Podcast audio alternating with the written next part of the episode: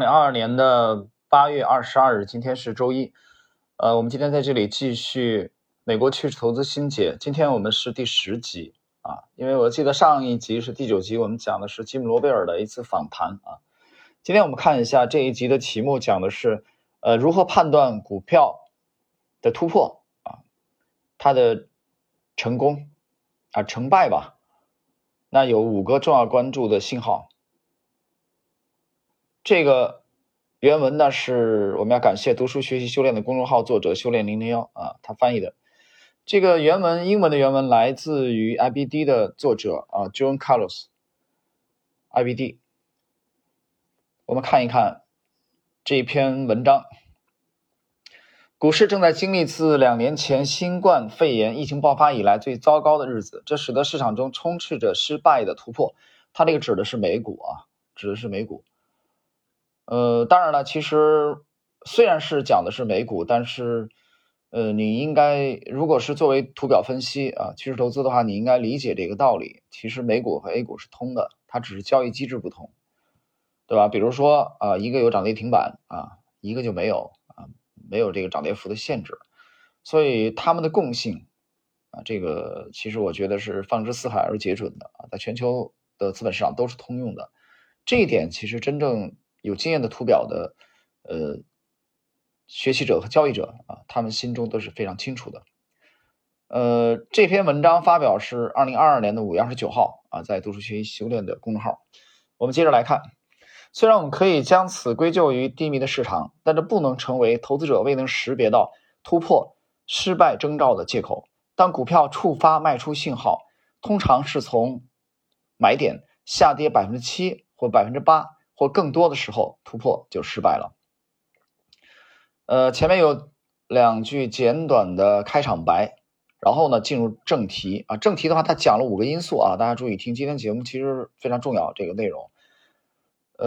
我刚才开篇先讲了这个美股和 A 股的这个交易机制虽然不同，但是我们学习的时候，重要的要关注它们的共性。以下这个 IBD 的这个作者啊 John Carlos 他讲了5个征兆啊，这5个征兆其实不断的在美股出现，那我告诉你，它也会不断的在 A 股出现啊。这一点我们讲今天的正式的正文之前啊，我回忆起来我非常喜欢的一位美国作家芭芭拉 W 塔奇曼啊，他有一部著作叫《愚政进行曲》啊，愚弄的愚啊，塔奇曼的著作非常棒，真的非常棒。我觉得在小说家当中啊，我没有见过这样出色的历史学家一样的严谨，但是在历史学家当中，我没有见过这样的出色的文学家的描述啊，太棒了，真的。以后有机会我会系列跟大家去推荐啊，芭芭拉 W 塔奇曼的著作。他这个书的封底啊，有一句话，他引用的是约瑟夫·坎贝尔的。我曾经那天我读完了以后，还是挺感慨。我直接朋友圈就给他转发了一下，所以我今天把这句话啊原封不动的给大家背一遍啊，就放在我们今天这5大要素之前。这句话是这么讲的，这段话，我不明白为什么有人竟然认为我们过去所听说过的主题将来不会再振聋发聩，达官明理之士出于合理目的会再次使用它们，鲁莽狂人亦会用其胡言乱语制造灾难。这句话的原来的出处是约瑟夫·坎贝尔啊，他被芭芭拉 W 塔奇曼的这部著作《愚政进行曲》啊的封底啊中文版所引用。那么刚才之所以我会去重温坎贝尔的这一段话，就是告诉你图表派的眼中历史是不断重演的。OK， 我们来看看这5个信号怎么样来指导我们判断一个股票的突破是成功还是失败。第一点，成交量太少。对几十年来大赢家的研究表明，成功突破需要成交量爆发的支持，这是在告诉你机构投资者正在推高股票，你需要那些富有的资金来推动股票越涨越高。具体来说，我们希望成交量比股票的平均成交量至少高出 40%，这应该发生在股票出现买点的当天或之后不久。如果日成交量不是很大，观察周线图中是否出现了成交量激增。他讲了2点啊，第一个是希望股票的放量的程度比平均的成交量至少高出 40%， 但有一点他这个讲了 40% 以后，他没有讲比平均成交量，这个平均成交量怎么定义，比如说是这个，我们举例子啊，比如说是10天的平均成交量的这个均值啊，或者说1个月的，这点他没讲。这个其实在实战交易的过程中呢，每位交易者实际上是有自己的体会的，这是第一点我要强调。第二，他讲了，如果说日成交量不是很大的情况下，要观察它的周线图是否出现了成交量的这种激增啊，成交量这个爆发的特征，这是作者强调的第一点。第二点，基底一开始就有缺陷。关于基底要解释一下啊，这个基底其实说老实话就是底部啊，我们翻译为 A 股的语言就是底部。我们看到原文怎么讲，不要指望糟糕的基底会产生好的突破，要警惕那些太短括弧，他描述了一下怎么短呢，他这里给了一个这个定量的结论，通常不到7周，就作者认为少于7周的这个整理太短，然后太深，短是描述的时间这个是横轴对吧，那么太深怎么叫深呢，超过 35%， 什么意思呢，解释一下这个是纵轴了，幅度了空间，它只是回撤超过 35%， 所以从2个因素，横着时间的这个轴短于7周，纵着回撤幅度大于 35%， 然后呢宽泛而松散，或者有多周放量下跌的基底，就它这个酝酿底部的时候，我举例子去年4季度我就买到了一只，而且仓位很重真受伤了，那止损是大概10几个点我才止损因为犹豫了这个非常结结实实的一记耳光，去年的4季度我买到了一次假突破，所以我在从去年这次之后，我就不断的去反省这张图表我隔一段时间都会拿出来重新去看，自己为什么在那个时候去犯这样的错误。我们来看，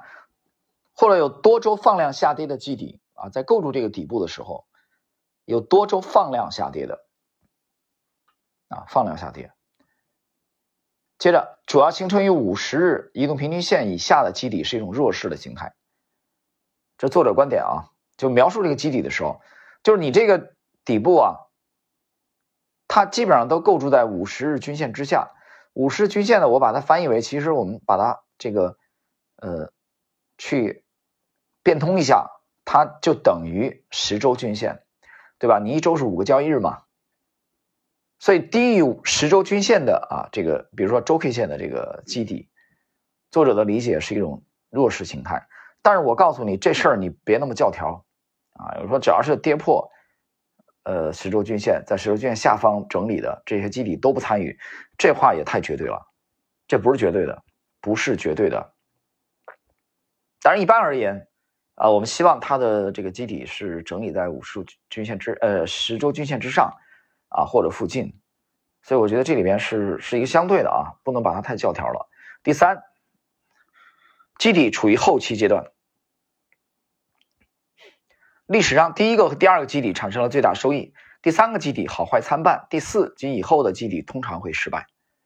基底数量可以告诉投资者股票的长期走势是否已经结束了。关于这一点解释一下，不清楚的人去读 O'Neill 的著作那个 How to Make Money in Stocks 去读一下，现在国内的简体版是第4版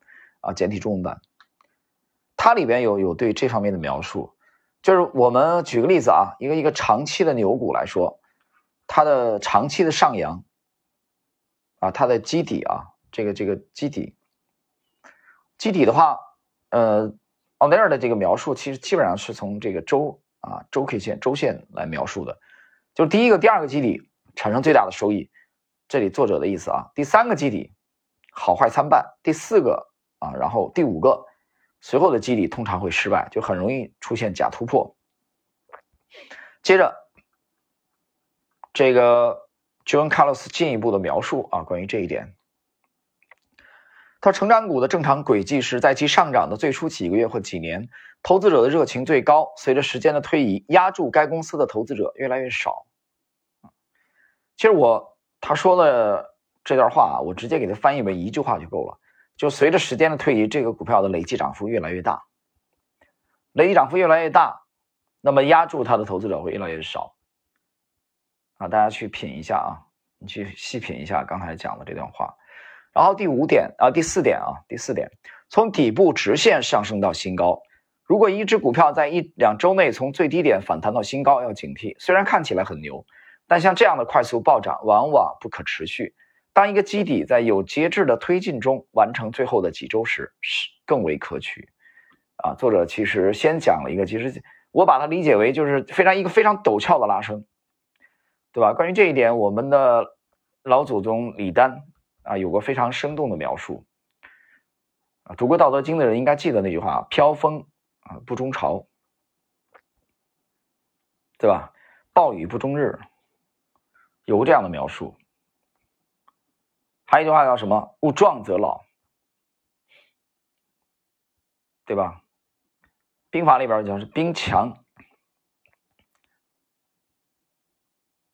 论述这一点的时候，就是你短期内过强了，由于你短期内过强，那么你的多头的动能宣泄的就比较厉害，所以这种状况你就很难持续，对吧？我经常打一个比方，刘翔110米栏，他的鼎盛期巅峰期很牛，好了，你让刘翔去跑马拉松，那完了，肯定出事了，那能行吗？你说，对吧？110米栏那种冲刺，那种爆发力，跑马拉松42公里怎么跑，命都没了。你用110米栏的那种消耗啊，那种动能去跑马拉松，那你跑不了半程就没命了。对，因为消耗太大了，难以持续，就这道理。好，第四点很重要，大家去重点体会一下。然后第五点，股市低迷，这可能是突破失败的头号原因。历史上3/4的股票跟随市场下跌，所以买入任何股票从一开始就是不利的，即使是完美的突破也可能失败。这一点啊，大家注意啊，它强调的是大势，就大势变坏了，对吧？大势变坏，3/4的股票都会跟随市场下跌。但是这个坏怎么去定义？我觉得你要清楚这一点。在实战当中，就是它是中期的熊市的这个初始的下跌阶段，中期下跌阶段，主跌浪的阶段，还是反抽的阶段，这个性质你要判断清楚，对吧？否则的话，你就会陷入说，哎，大盘跌了一天我就卖股票，大盘涨了一天我再买股票，那种股票怎么弄啊？没法做了，这怎么做啊？对不对？你跟这跟猜那个盲盒一样，完全没有规律了，不可控了，对吧？所以我说，分清楚指数的性质很重要啊，指数所在的那个阶段的性质。然后他举了一个案例，拉美商业服务啊。MELI 在去年1月到8月间形成了第三个基底，它的整体跌幅为 38% 啊，这个从高点的回撤比正常情况下更深，基底大部分形成于50日均线之下啊。那么这张图啊，大家需要去看这个，去看这张图里头，他举的这个案例回撤达到 38% 的话，他刚才讲了一个标准，你还记得吗？就是大于 35%， 对吧？这已经达到 38% 了，而且基底的大部分形成于50日均线之下。接着，简而言之，该股到达买点之前就有了3个不利因素。9月2日，这家拉美在线零售商首次收于 1899.43 点上方，成交量上涨了 36%。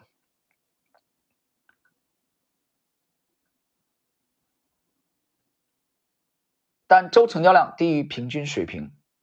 突破后的第4周 MELI 跌破了其10周移动平均线。这图表我觉得有点问题啊，它这图表应该是我感觉还是有点问题。这红色的是一个10周的移动平均线，周线我们再看一下啊，它讲的是没有，我仔细的核对一下，可能是我刚才的这个理解有点问题。去年的1到8月份我们仔细看一下啊。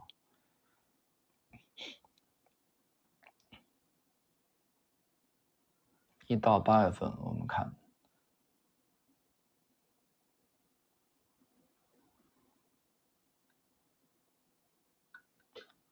哦，没什么问题，没什么问题。他这个是周线图，周线图啊，我刚才就核对了一下。然后他讲 MELI 突破后的第四周跌破了10周这个移动平均线，比买点低了 8% 以上，卖出信号只是其下跌的开始。那么该股先于大盘见顶并开始下跌，最大跌幅近 70%， 符合马克说过的啊，马克·米勒维尼，在牛市的后期，很多领头公司股价会停滞不前，但总的市场指数仍然在上涨。接着马克还讲过一个这个 50-80 法则，一旦一个长期的市场领头羊股价到达顶端，有 50% 的可能性股价会下跌 80%， 有 80% 的可能性股价会下跌 50%。接着关于这个刚才很精彩的一点是马克讲过，牛市后期很多领头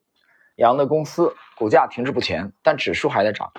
虚涨。我举个例子啊，我亲身经历过的，2001年啊，在21年之前，2001年的沪指大家去复盘啊，我当时还在上海，2001年7月17号之前我一直在深圳啊，2001年7月17号我到了上海。你去看2001年的整个上半年沪指去看啊，上半年的这个我记得是3-4月份吧，啊，指数还在涨。沪指，我们可以打开沪指看一下，上证指数啊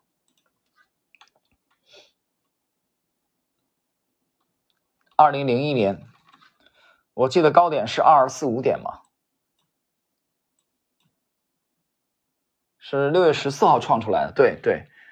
对，我去上海的时候，实际上熊市已经确立了啊，7月17号。基本上这个敏感的投资者已经感觉到了，只不过我当时的水平不够啊。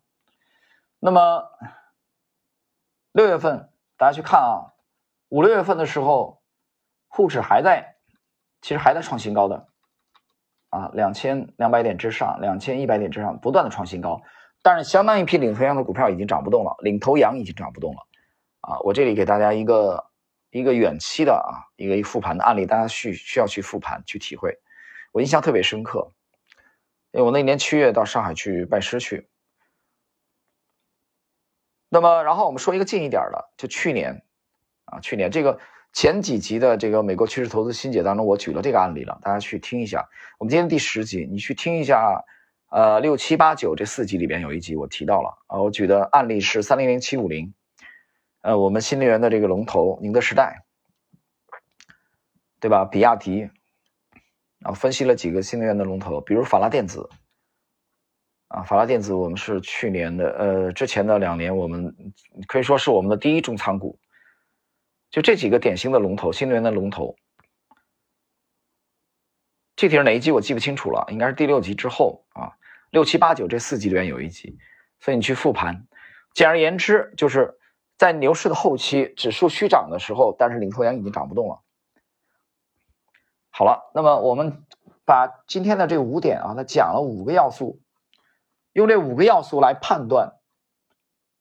股票的突破